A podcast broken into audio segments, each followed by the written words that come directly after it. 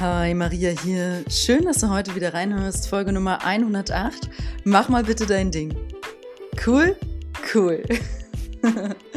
ja, ich freue mich drauf auf diese Folge. Bleib dran, bis gleich.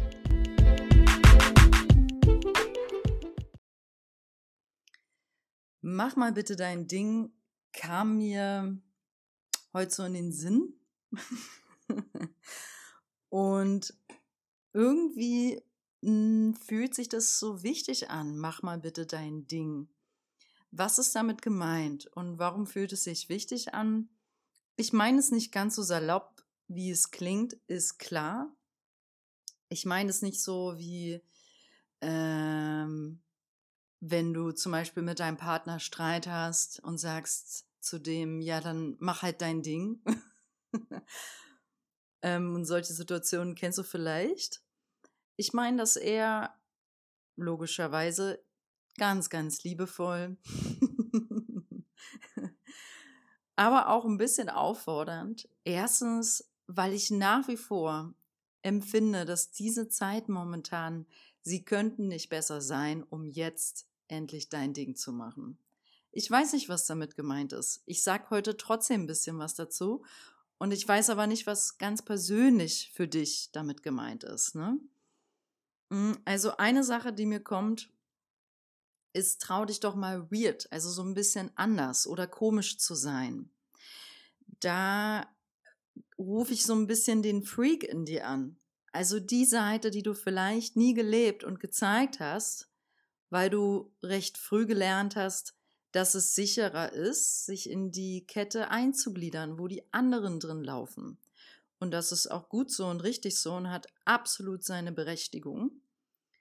Ich denke, sowas machen wir auf irgendeiner Ebene ja alle. Wir, es ist schon nicht ohne, ich sag mal, aus der Reihe zu tanzen, oder?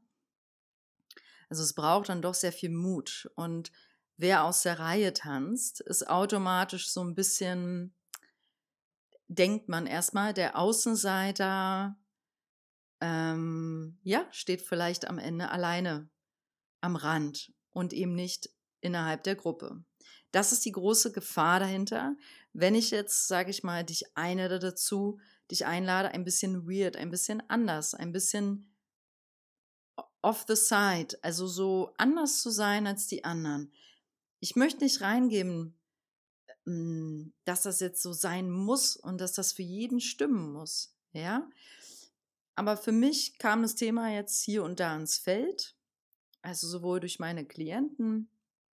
Hm, und auch so denke ich einfach, es fühlt sich so gesund an, wenn du einfach dein Ding machst, egal wie komisch es aussehen mag von außen für andere. Egal wie viele Fragezeichen für andere dann in den Augen stehen, denen du von deinem Ding, was auch immer das ist, erzählst. Ist doch egal. Mach dein Ding. Sei weird.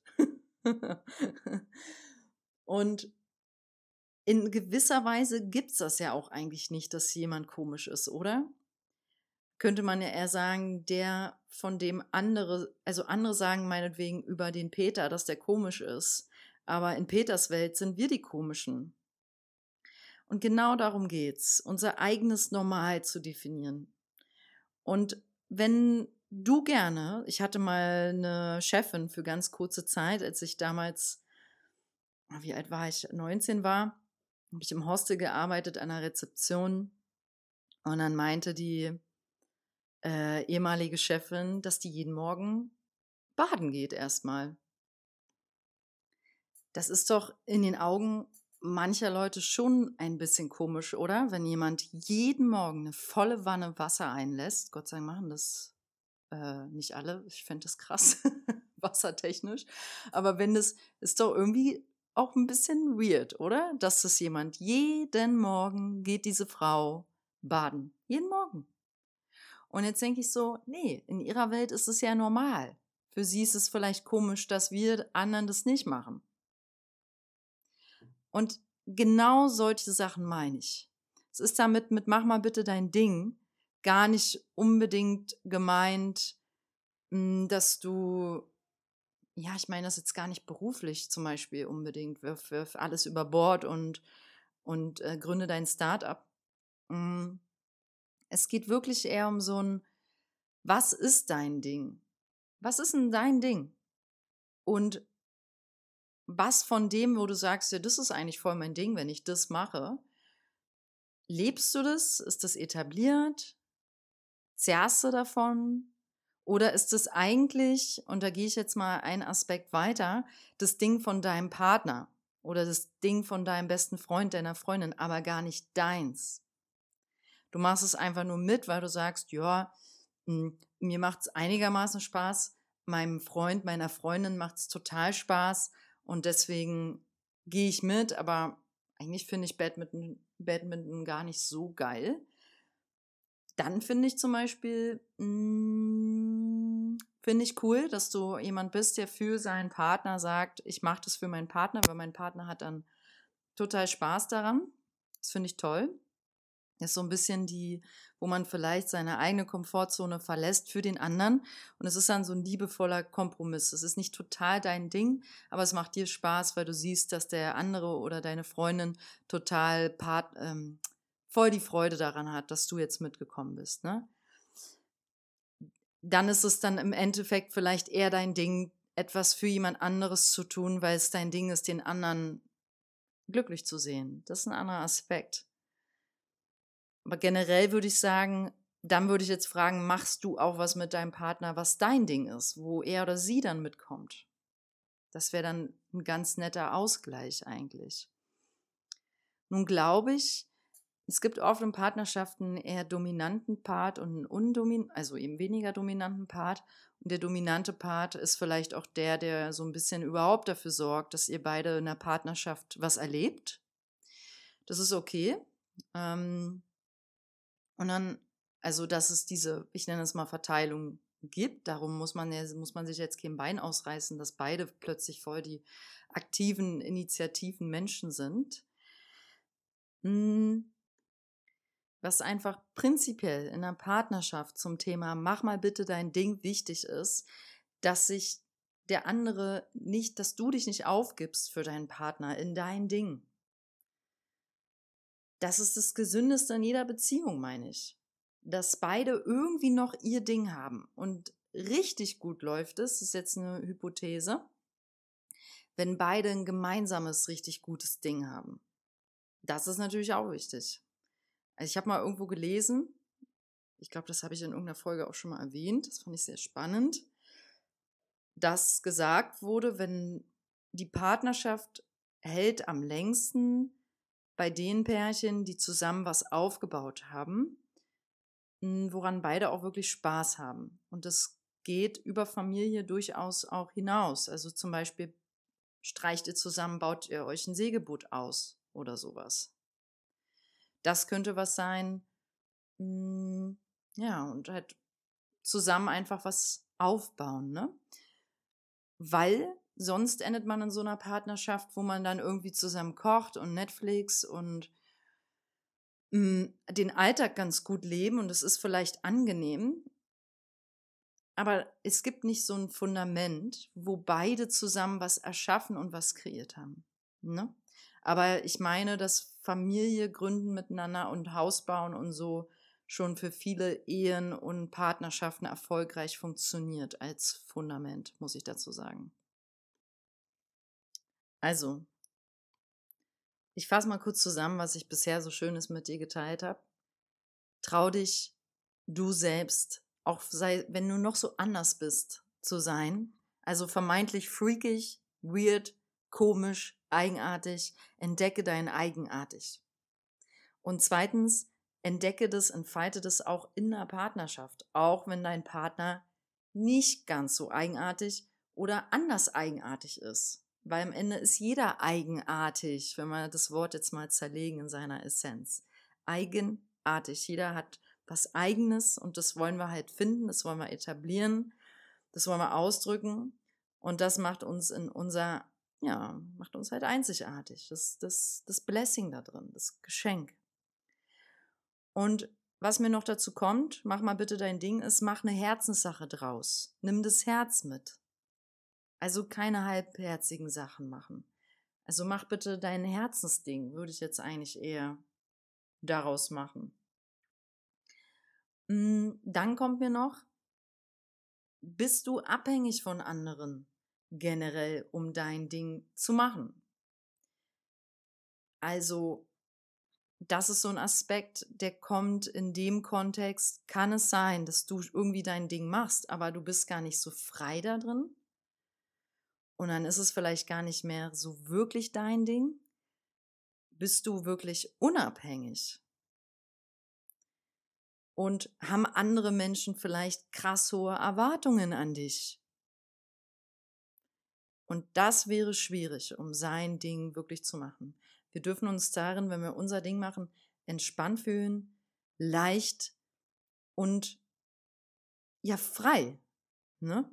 Und dann wird es auch richtig gut. Sobald wir richtig, sobald wir da Druck kriegen in dieses, ich mache jetzt mein Ding, muss einen Kredit aufnehmen von 20.000 Euro oder noch mehr, mm, um mein Ding zu machen.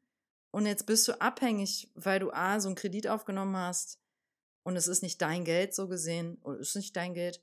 Und dann brauchst du irgendwie noch Mitarbeiter, um diese Sachen, also du, ist das frei? Fühlt sich das gut an? Ist das wirklich dein Ding dann?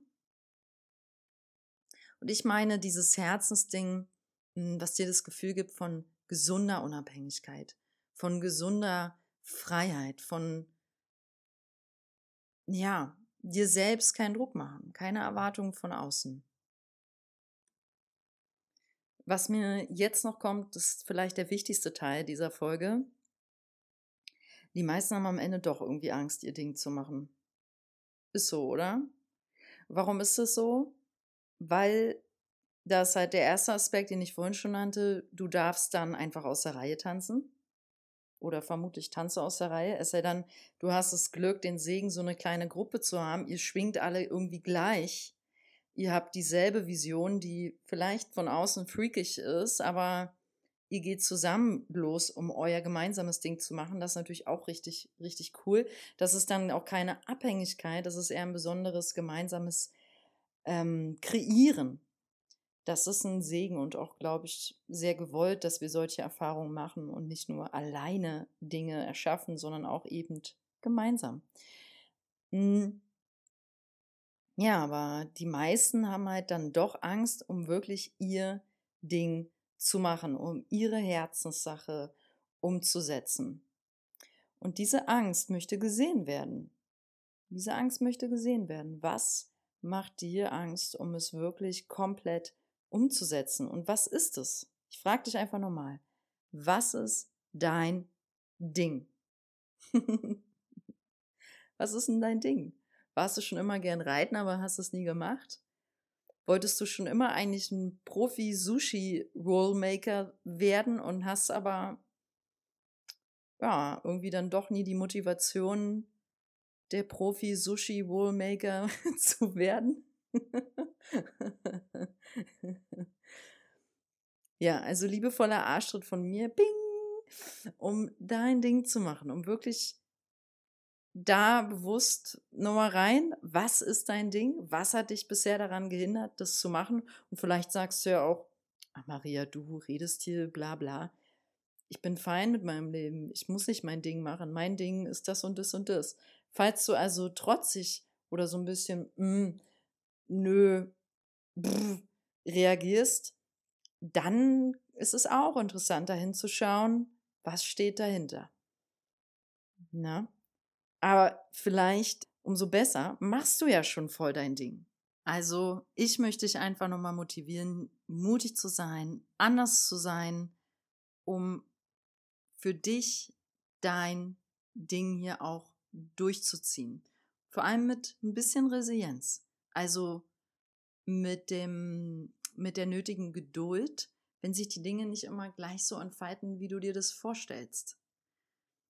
Also Geduld haben, dranbleiben, weitermachen, lernen. Es geht doch am Ende sind wir hier, um Erfahrung zu machen. Verschiedenster Art. Also vielleicht machst du ja nicht dein Ding, sondern vielleicht machst du mehrere Dinge. Abschließende Kernfragen, die mir jetzt noch kommen dazu an dich, sind, was sollte äh, was wollte ich schon immer machen, aber schäme mich dafür insgeheim. Die nächste ist, was mache ich immer wieder, obwohl ich nicht wirklich Spaß daran habe? Frage Nummer drei, wobei geht mir das Herz auf, wenn ich daran denke? Und die letzte ist, könnte ich mich vor jemanden stellen und sagen, ich weiß, wie es sich anfühlt, sein eigenes Herzensding zu machen, weil ich folge meinem Herzen.